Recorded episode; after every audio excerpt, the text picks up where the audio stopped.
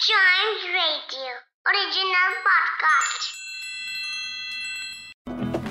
In the Northeast, if you want to go to a developed town, which is an industrial city surrounded by acres of tea estates, go to Assam's Dibrugarh. It is situated on the Brahmaputra river. There are many places there, like the Krishna Mandir, which is made of marble. There's a science and cultural park which has animal sculptures and the main attraction, Dibru Saikhowa National Park. It is a biosphere reserve which has an area of 765 square kilometers.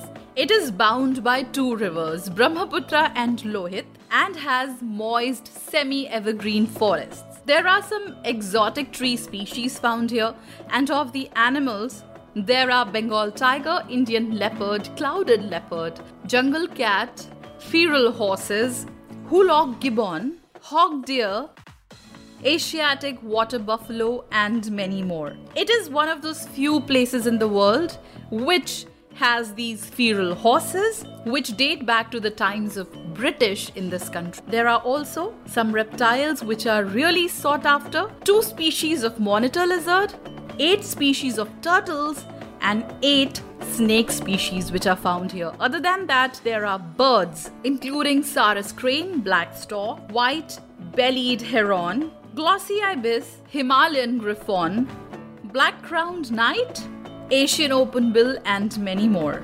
So it's a place where you can go and see so many animals and their species here. Dibru Saikhowa National Park from Dibrugarh, Assam. Today for us. To know about other places from different parts of the country, listen to more episodes of this podcast, which is Trunks and Wheels.